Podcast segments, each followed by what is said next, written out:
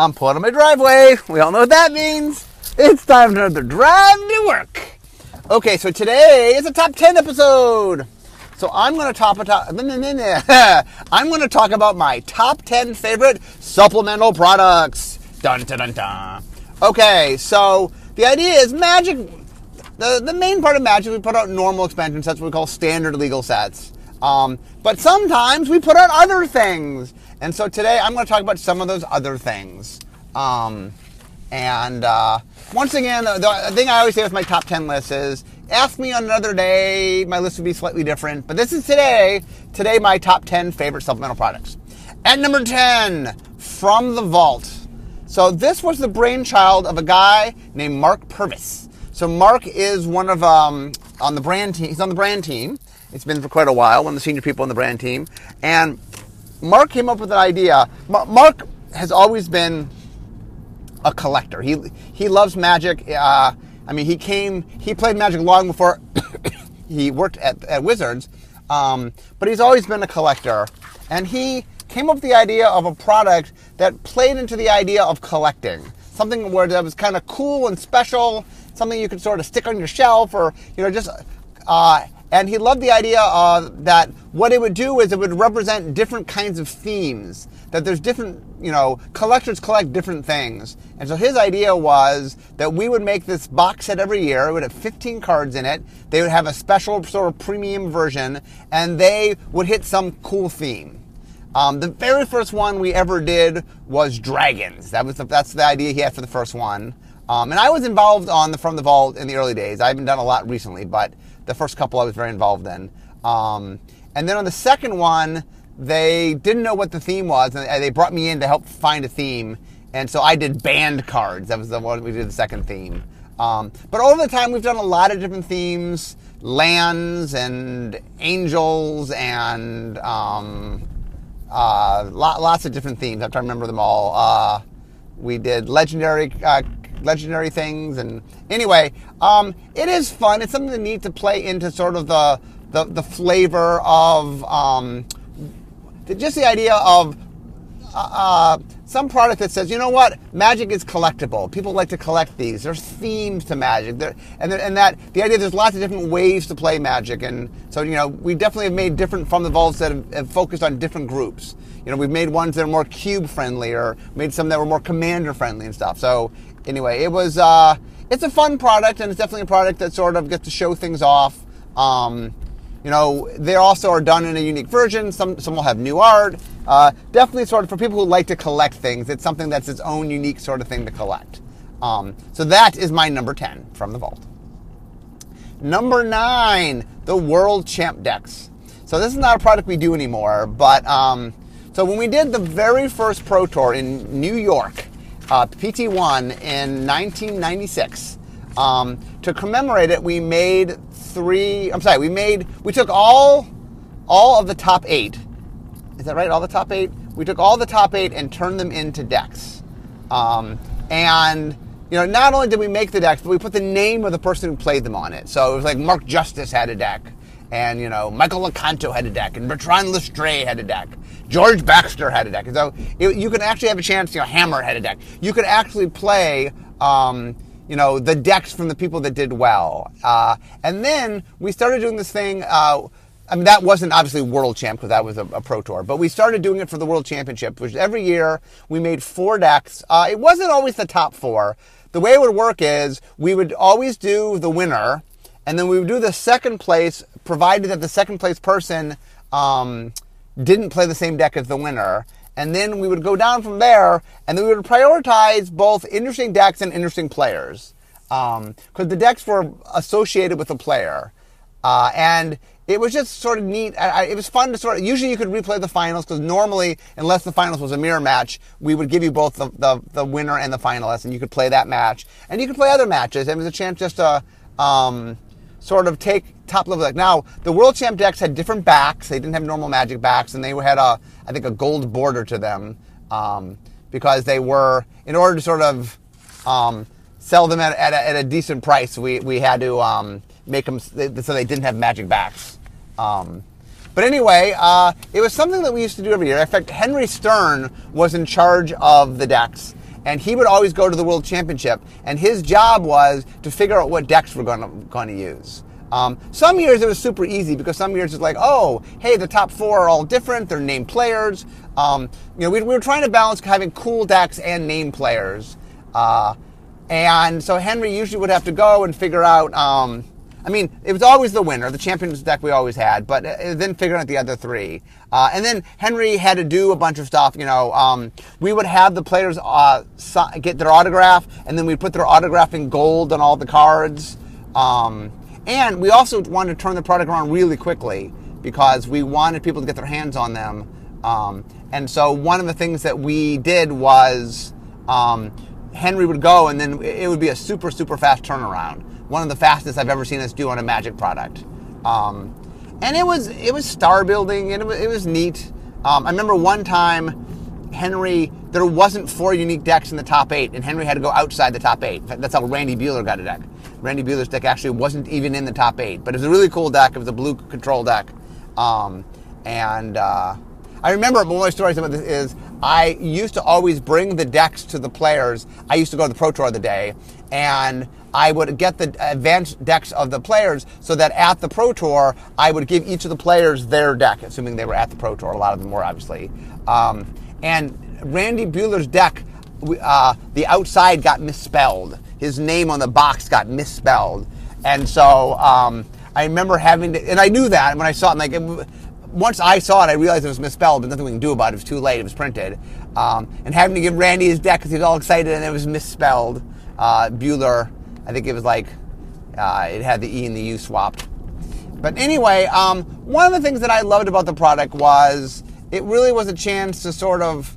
It's not often we can combine Magic Pro Tour history with a deck product, and it was neat. I, I always loved the chance to do that, um, and it was fun. You know, it was fun to see. Um, have the different players played up and have different decks, and it was neat to sort of replay the finals usually.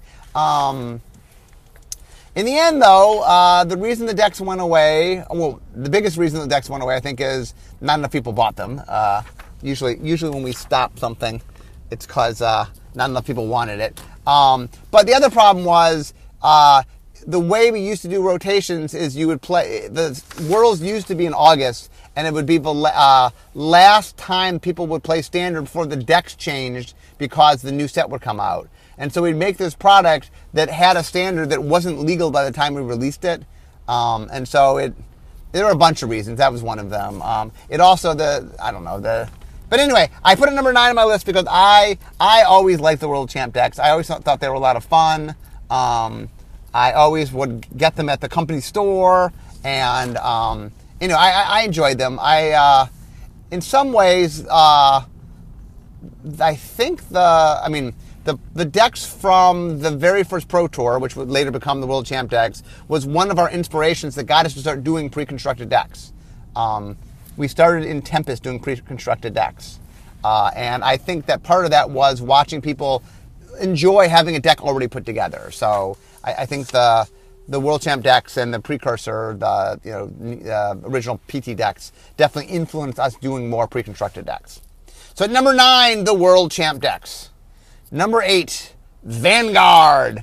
So we used to have a thing called Arena, which, I mean, right now we have Friday Night Magic, and we, have always done a lot of in store play, but Arena was a league that we ran, uh, and the idea was. I mean, we, we still have leagues, but this was a, I don't know, different branded sort of league thing. It was a different ways to play in store, and we would do different things. And uh, they came to us and said, you know, we would love to do something where it was some unique kind of format. Uh, and we have a budget to be able to make some stuff. We can make cards or something. You know, can R&D come up with some cool idea? And we did. We had a neat idea, which we called Vanguard. So what Vanguard was is they were oversized cards, and that you chose a Vanguard card to play with. And then what it did was it changed your opening hand size and your opening life total, and then it gave you, the player, some ability you could use. Um, usually it was the ability to use the whole game. Uh, some of them were once per game you could do something. Um, and then at the time we made them, we were rolling out the Weatherlight saga. So I convinced them that we should be doing the Weatherlight characters. And so we made, uh, I think there were four seasons of Vanguard, uh, and so there were basically we put out two batches of Vanguard one year and two batches the other year. The first year we did it coincided with um, Tempest, and so they were the Weatherlight Saga. They were characters directly from the Weatherlight Saga. So it was um, like Gerard and Sisay and Hanna and Tahngarth and Karn and Squee um, and Orim and you know all, all the the the key uh, Weatherlight crew crew members. Um, and they had different abilities. I think Gerard, um, you started with less cards in your hand, but you drew two cards a turn. And uh, I think Mirri let you tap mana for any color, and you know e- each of them did things in a different way and gave you a different ability. Um, and then we put out a second batch, um, and the second batch was with Urza Saga, so they were Weatherlight Saga, but the pre the earlier versions of stuff. So there was Urza and Mishra and Ashnod and uh, and then we then did some um, some of the stuff that was early. Like I think we got into doing Rofellos and stuff. Um, but the idea really was that the first batch was more Weatherlight crew, and the second batch was older school Urza type characters that tied in. Um, and anyway, the way Vanguard worked was they were given away. Um, you just could play. You know, if you played in the arena, we gave you um, all. I think I think each batch had eight cards in it. So I think there was two batches of eight twice. So uh, my math's correct. I think there's 32 Vanguard cards. Um, but anyway, it was definitely a popular format. Um, a lot of casual people would play it. Play it. Uh, and then uh, after those two arena seasons and went away, uh, we then brought it back to Magic Online for a while. And for a while, there you could. Um, I think they tied into avatars. The avatars had certain abilities, and you could play certain avatars, and it would affect your game if you played in the the Vanguard format. Um, yeah, Vanguard's one of those things that I, I, one day I would love to bring Vanguard back. I think it's a fun, flavorful way to play. And um, anyway, I always enjoyed Vanguard, and I always found Vanguard to be um, neat. Uh, I once actually, we once did Vanguard at the Invitational in Rio uh, the problem was that it turned out that a few of the like once the pros went to break it, there were a few that were better than the others. And although they played a lot of different decks with the cards, I, I think only four four different Vanguard cards actually got played. Um, so, but anyway, uh, Vanguard was fun and different and quirky. Um, so you know, and I, I, think it was a neat it was a neat thing to do. And uh, so Vanguard is my number eight. So number seven, uh, I'm going to call the Masters series. So modern Masters and Eternal Masters, and um, so the idea of this is sets that bring back old cards, and they're more complex. They're meant for drafting, but they are much denser. Normally, for example, in a normal, you know, standard legal set, we limit how many mechanics we have. And, you know, um, not kind of the evergreen mechanics. Normally, a new set will have, you know, four or five mechanics, but it, will be something that's kind of manageable. Uh, master sets are like, okay, let's just have fun with what Magic has been. And it's really meant for a little more franchise players, and it is definitely a, a deeper draft experience. There's a lot more going on, there's a lot more mechanics at play. Um, and it's kind of a, a blast from the past because all the cards are old cards and all the mechanics are you know older mechanics and having a chance to like play again with stuff that you haven't played with for a while um, and watching how they mix and match like one of the neat things is um, I mean, not that people can't combine them in older formats, but it's neat to sort of play limited where like, oh wow, these mechanics from completely different blocks that I've never played before in limited start colliding with each other, and it does really neat and cool things. Um, like one of the things that we often talk about is for the, all the standard legal sets, we really want to make sure that every like no matter what in franchise level you're at, that we make things that are approachable. Um, and so you know, we do want to make drafts that have depth to them, but we also want to make sure that they're that newer people drafting, you know, aren't aren't overwhelmed. Um, like time spiral block, we definitely learned. Like time spiral block, we did this thing where we're like, we, we looked back and brought back a lot of mechanics. In fact, we brought back a lot of mechanics, and what we found was the newer players were just overwhelmed because, hey, look, it's we brought back something like 40 old mechanics during the course of the block. Um, when normally, like in a whole block at a time, we'd have, you know, eight to 10 mechanics total.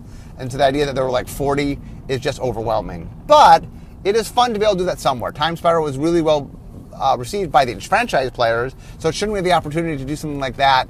Um, you know, occasionally it's fun to say, hey, hey, okay, this is not a product for beginners. This is a product for people that really, you know, want to go knee deep in Magic, and I think the Master set get, get to do that.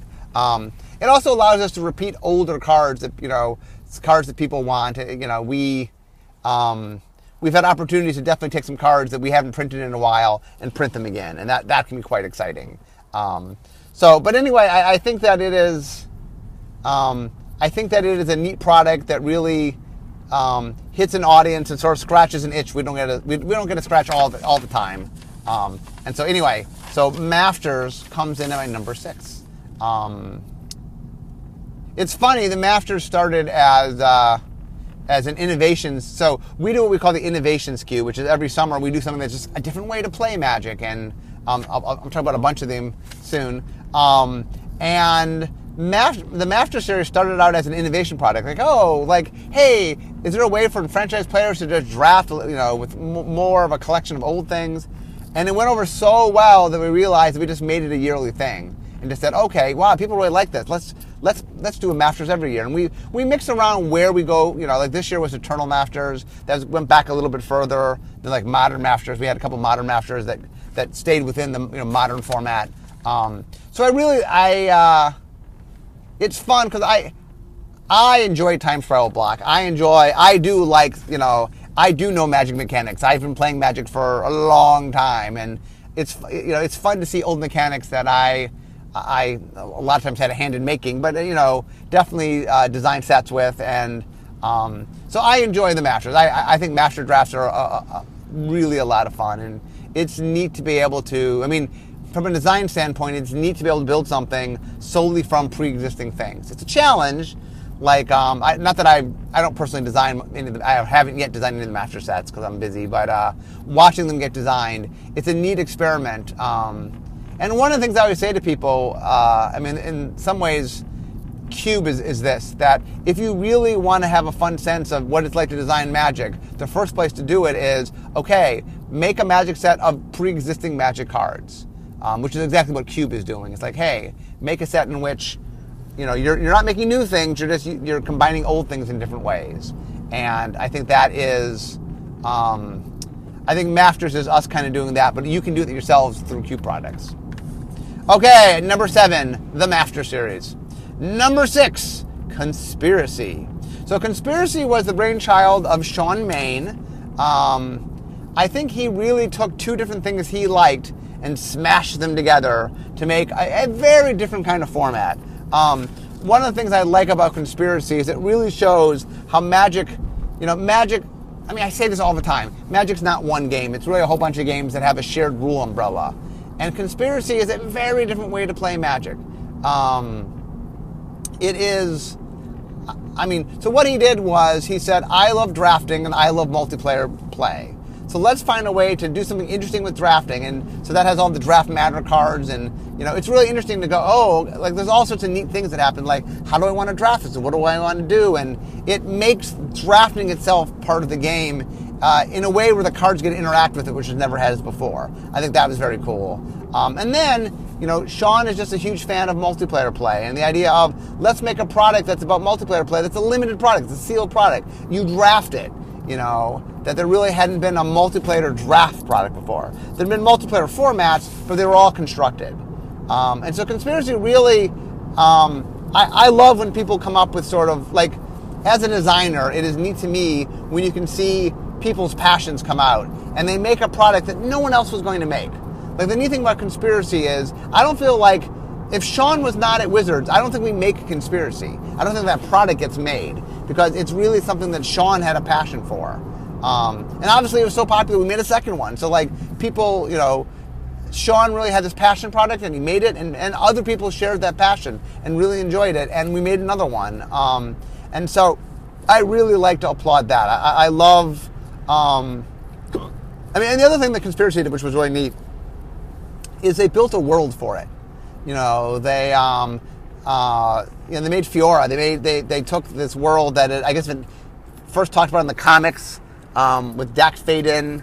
um, and they really sort of fleshed it out and built a whole story around it and really made a world that was its own world. That was the first supplemental product that really kind of made its own world, that had its own continuity to it. I mean, we do that all the time for standard legal sets, but we've never really done that for a um, for a supplemental product. And so, conspiracies is a neat thing. It really, um, you know, like for example, the conspiracy two played around with. Um, the the crown, capturing the crown. You know that that was a very neat thing. You know, it it, it is fun watching um, something that really plays around in neat and innovative space.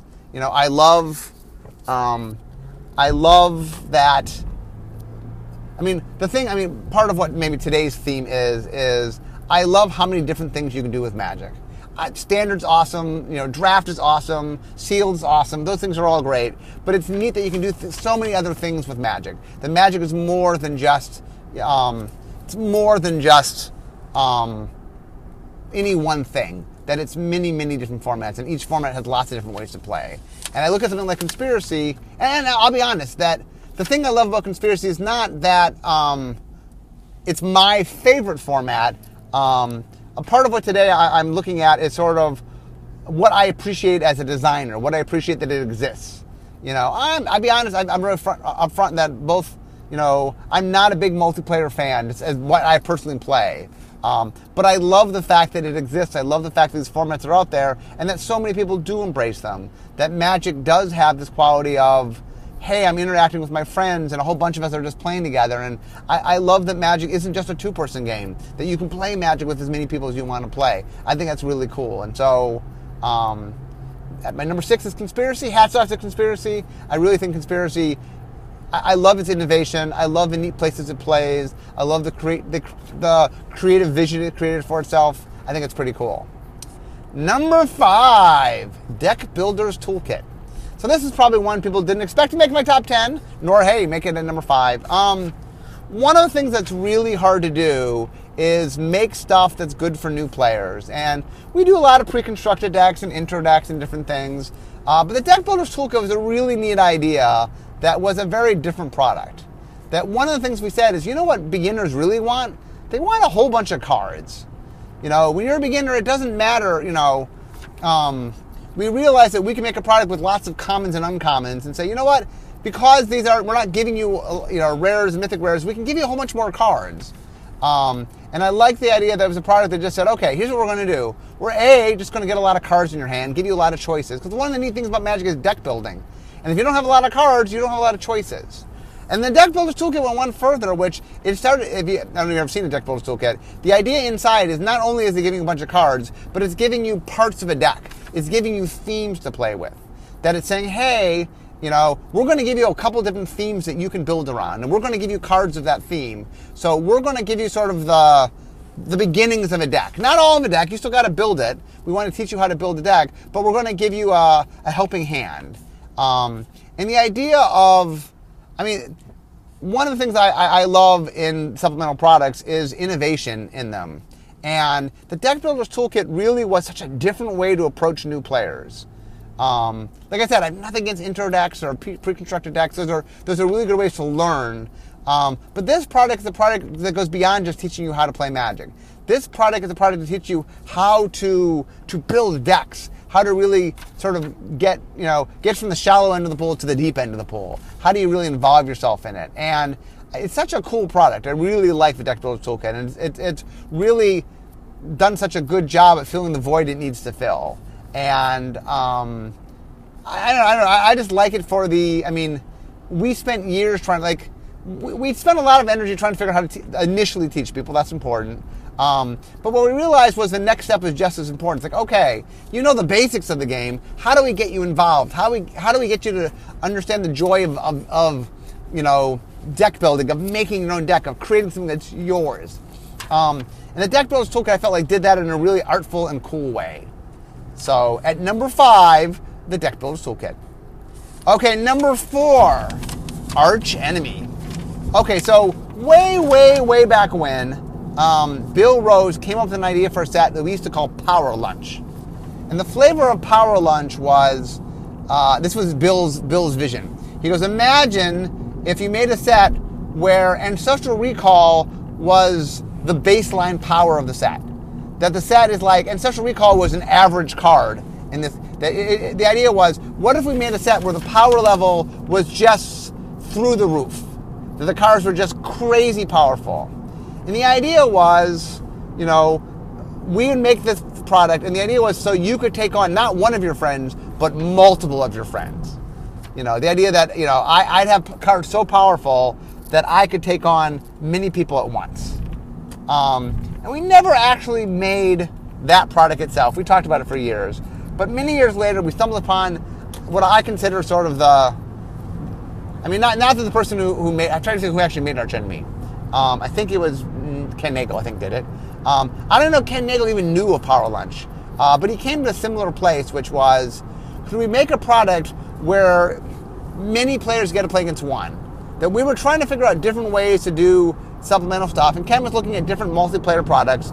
And the idea that everything is one on one, which is how most multiplayer products worked, um, pretty much the way multiplayer works in in one, of two ways. Either everybody was on their own, or um, usually you had teams. Um, either you had teams of two, or in something like um, Emperor, you either had teams of three or teams of five.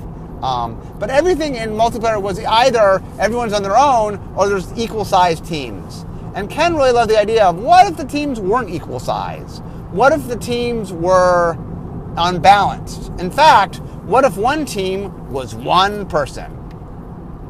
And so he set about to make Arch Enemy. So the Arch Enemy, for those that have never played, one deck is giant cards, literally, you know, oversized cards. Uh, and that's your Archenemy deck.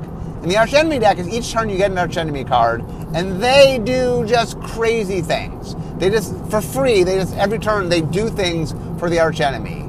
And the idea is they allow the archenemy to take on a much wider, role, you know, um, usually with arch enemy, like you have three or four people taking them on. Um, and it was just a, once again, and the reason I, I, like a lot of these supplemental products is it's just a different way to play Magic. Um, and this one, you're still playing Magic. It's just making the shakeup of sort of the dynamics of how a multiplayer game works. It's an unbalanced multiplayer game. We've never done that before. Um, the other thing that was fun about Arch Enemy is uh, they really had fun with the titles for the cards, and it really had a, a super villainous quality that was kind of neat. You know, the, the arch enemy, the names of the arch enemy cards were, you know, very kind of like, uh, you know, over the top James Bond villain kind of things. Or, you know, I formed the ultimate plan and I shall crush you. You, you know, your doom shall be met by all, or whatever. It really had sort of like lyrical, kind of purple prosy, you know, um, bad guy monologue sort of feel to it. Um, and it was, it was just, it was a neat, cool thing. And I, I, I, I've always liked Arch Enemy. In fact, we announced there's a new Arch Enemy coming next year, where the Arch Enemy is going to be Nicol Bolas. So uh, we'll see. It's something cool there. I, I don't want to give too much away, but uh, it, it, it, definitely is going to be a, a fun thing. Okay, at number three, Commander decks. So this is another thing that started as a supplemental product thing. Uh, the Commander format was started by some judges. I, have done a podcast on Commander. Um, there were a bunch of judges, uh, Sheldon Menery and a bunch of other judges that were at the Pro Tours. They wanted to blow off steam after the event was done, and so they came up with their own format, originally called Elder Dragon Highlander, because you picked one of the five Elder Dra- Dragons from Legends. Um, it went on to be called Commander. Uh, and the idea is you pick a commander. It's a 100 card singleton, meaning uh, you have 100 cards, but only one of each card, one of which has to be a legendary creature, which is your commander, and that sits outside your deck. And the idea is you can cast your commander from the command zone, and then if they ever get uh, if they ever die, it goes back to the command zone, and then I think it costs two more, two extra for each. So it costs two extra, then four extra, then six extra. Uh, and the idea is that you build your deck around the commander. The commander has a color identity, meaning whatever colors show up in your commander card. You know, if your commander is red and green, although it also counts other mana symbols on the card besides just the mana cost, but let's say your commander is red and green, then you can only play red cards and or green cards. You can't play anything but you, know, you can't play anything that has anything on it other than red or green. Um, now I will say once again, Commander not really my cup of tea. I'm not into multiplayer play, but man, it's changed things. And the Commander decks have been I love watching different designers build different commander decks. We do them every year now, and such creativity. This year we had the partner mechanic. Um, previously, we did experience counters. We did uh, planeswalkers that could serve as uh, commanders. Like really, so much creativity, and just and the commander sets have also been a chance for us to sort of dig back and make cards. Like this year, um, Ethan managed to make a card that I couldn't even make during Time Spiral. He made uh, Sidar Kondo, which was Gerard's adopted father, and Vuel, uh, Volrath's father. Vuel was who became Volrath.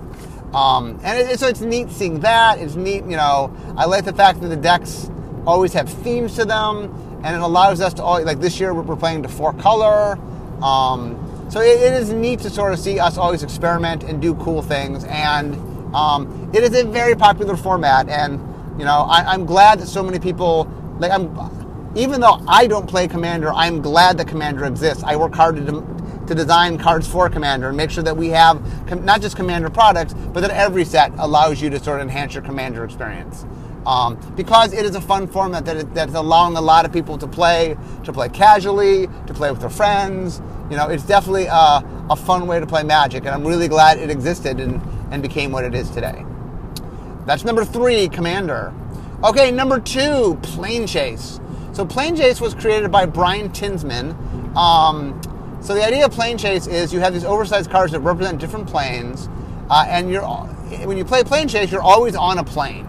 Um, this format came about inspired by something called Enchant World tournaments. Um, uh, in Legends, there's this thing called Enchant Worlds. Actually, we now call them World Enchantments. They were Enchant Worlds.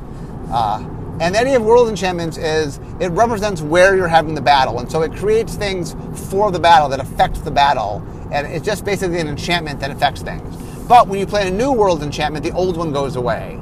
And so Planar Chaos was trying to play, uh, not Planar Chaos, Plane Planechase plays in the similar space where you're always having your battle somewhere and that plane affects things.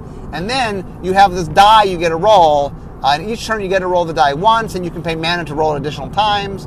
And um, sometimes you can roll the effect, makes the effect go off. Sometimes you can change the plane. Um, and it's, it's really neat. It's a very different format. It gets to show off the multiverse. It shows off all the different planes. Um, we've even teased planes that you haven't seen yet. Um, so it, it, it is really a fun format. We made, we did a Planechase and then did a second Planechase. Um, and it is something that I, I, know people that love this format love it. Um, and that it is neat to just watch. It's just a nice flavor. You know, it's, it's usually played multiplayer. Uh, and it really creates a lot of neat, fun, cool moments. Um, I've run a lot of Enchant World tournaments.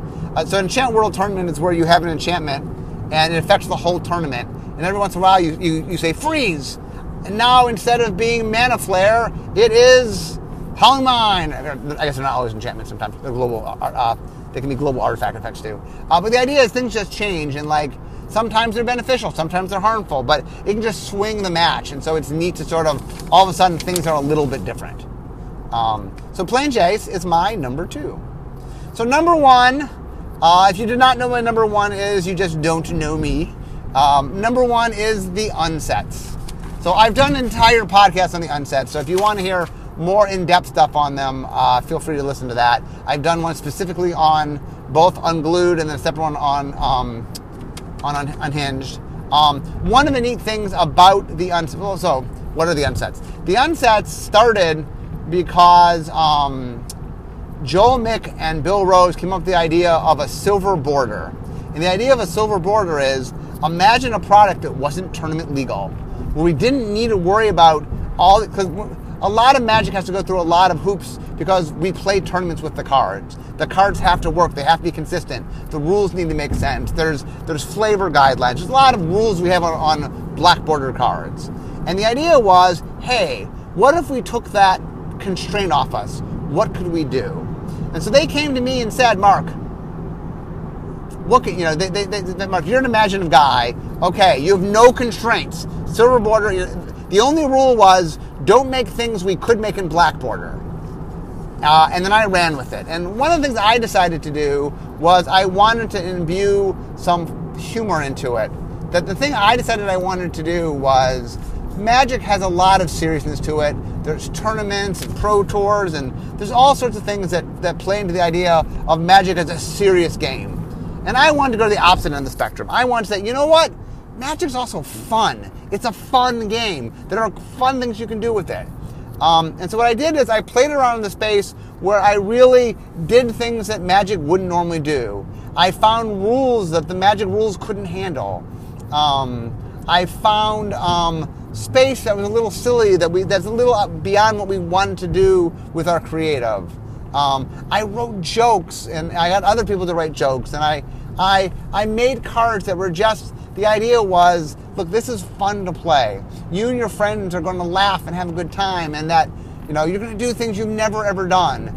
You know, uncards have physical components and verbal components, and you know, I, I, play around in rule space. Like a lot of the uncards that, that I'd made where I tried to make things in normal magic, and the rules people said, no, you just can't do that. Like there's a card called Staying Power that I try to make in a real set. Staying Power just says things that, that last until end of turn instead are permanent. So by Giant Growth, it's just forever plus three plus three. Um, and I try to do that normal magic, and what the rules people said is, uh, the, the game just doesn't allow that. You just can't do that. Uh, and what I realized was players could understand it. it. It wasn't like it was an incomprehensible thing. Hey, you know that thing that normally ends? It doesn't end. Um, and so it allowed me to just break all sorts of rules that normally I couldn't break. You know, normally I can't put your cards in my hand. Unstead say, yeah, I can. You know, I, I, I can't. There's just all sorts of things that I was allowed to play around with. Um, and one of the neat things about the unsets is that it really, like my background is comedy writing. You know, I was a comedy writer. That's what I did. And, you know, I used to write flavor text, and okay, I put some comedy in in the flavor text back when I did flavor text, but I wasn't. I, I'm a huge fan of parody. I believe that one of the ways to show how much you appreciate something, that parody, parody to me is a love letter. That you make fun of something because you really have some, like, there's a lot of, of love that goes into parody, and that I had a lot of fun making fun. I mean, I, I make magic, it's what I do. So, like, I understand, I know the things we do. So, when I'm making fun of how we make names or flavor text or how we design cards, like, I get it, I know what we're doing, I'm having fun, and it, it is really, I mean, the unsets to me are a way to sort of, um, to sort of just, like, once again, it's a, it's a different way to play magic, you know. Uh, you know, it's fun to say, hey, all of a sudden physicality can matter, or what you're saying can matter, words can matter, or, you know, I can affect games that aren't even my own game. Like, I had a wonderful, um, there's these two people when I was, uh, uh, I was spell slinging at the, the World Championship in San Francisco, the last um, old school World Championship. And there are um, two people that wanted to, there's me, uh, two, two of us were, gun, were spell slinging. And somebody asked, they wanted to play me, but they wanted their friend to play the other person at the same time. And what happened was they had made two decks in which uh, there's a card called Ass Whoopin' from Un- Unhinged where you can affect cards in another game. And the idea is they really just wanted to beat me, but by having play at the same time, um, they could have the, cards in the other game affect me in my game. And, and they doubled up on me. I actually, believe it or not, I think I won that game, even though they doubled up on me. Uh, I had to win. I had to win an arm wrestling. There's a, a card you have to arm wrestle your opponent, which I've almost never won. Uh, but I managed to win uh, to stay alive. Um, but anyway, there's this like there's so many fun stories. You know, um, I also was head judge of both the un both unglued and unhinged. I dressed up as a chicken for unglued. I dressed up as a donkey for unhinged. Um, in fact, I am uh, undefeated in unglued slash unhinged draft. Um, I, I, did a bunch of them for Unhinged. Uh, one of the prizes we gave away is, is every night we did a, a, draft with Unhinged and Unglued. Um, I, I, think we did two of them, but one of them I played in, and I, I won uh, both the ones. We did two or three, and I won them all. Um, but anyway, the unsets are. I mean, people ask all the time about un3. Uh, the answer I always give is I do believe. I always say it's a it's a win and not an if. I believe the day will come. Um, the problem is that the first two unsets got overprinted, and so there's just people that believe that there was lack of interest in it. And the thing I keep trying to explain is anything, you can overprint anything. You can take the most popular magic set of all time and overprint it. Uh, it's just a matter of, and they didn't really get at the time what a supplemental su- what was. I mean, un- Unglued really in some ways was the first, especially first uh, uh, supplemental booster product. Um, and they didn't really know what to make of it, and they printed it like it was a small set when it wasn't a small set. It wasn't even didn't have as many cards as a small set, nor you know it's not a standard legal set. It, it, of course, it's not going to act like a normal small set. It's not. It's a supplemental set, um, and so the more people that can voice it's something they want. I mean, not just to me. I'm preaching to the choir. I mean, I already voiced to the people that I can how much I want it, and so so my vow to you is I'm not giving up the fight. I'm not. I I, I believe there will come a day where I, I will get announced that, that there is a third set. That, that that that day will come, and then you guys will get to play with it. And um, I'm I've not given up the hope. Uh, just keep up. It's important that you guys express to as many different Wizards people that it's something you want. Because when I go and fight for it, the biggest tool or weapon at my disposal is that there's demand for it, that players want it, that's something players want. So if you want an unset, please let that voice be known. Um, I, I, I, believe I believe we can make it happen, but uh, it's dependent upon enough people communicating to the powers that be that it's something they really want. Okay, so let's recap our top 10 supplemental products. And number 10, I had From the Vault, uh, a, a product all about showing the collector side of Magic. And number nine, I had the World Champ decks, something that lets you replay a, a part of history. Number eight, I had Vanguard, a, a, different way to play with a product that wasn't even ever sold. And number seven was a Master Series, something for franchise players to play Magic, uh, you know, look, to look at play with Magic's history. Number six, Conspiracy, something just a, a different kind of product. It was, it was a very different way to play Magic. Number five, Deck Builder's Toolkit uh, a very innovative way to help people make the leap from beginner to intermediate. Number four, Archenemy, showing that you can always play Magic differently. Do you want a bunch of your friends take on just one other friend? Well, Archenemy might be the game you want. Commander decks at number three, you know, one of the most favorite, one of the most popular casual formats. Do you want to get in and learn about it? You can buy a deck and shuffle and play. Number two is Planechase. Want to travel the multiverse all in one game? Well, you can, and it's a fun and exciting way to play. And number one, the unsets, reminding everybody that magic is fun and that there's lots of goofy and fun ways to play. So, anyway, that, my friends, is the top 10, or my top 10 supplemental product list. On a different day, it might be in a different order, maybe a different product or two, but that was today's list. But I'm here at Rachel School, so we all know that means. It means it's the end of my drive to work. So instead of talking magic, it's time for me to be making magic. See you guys next time.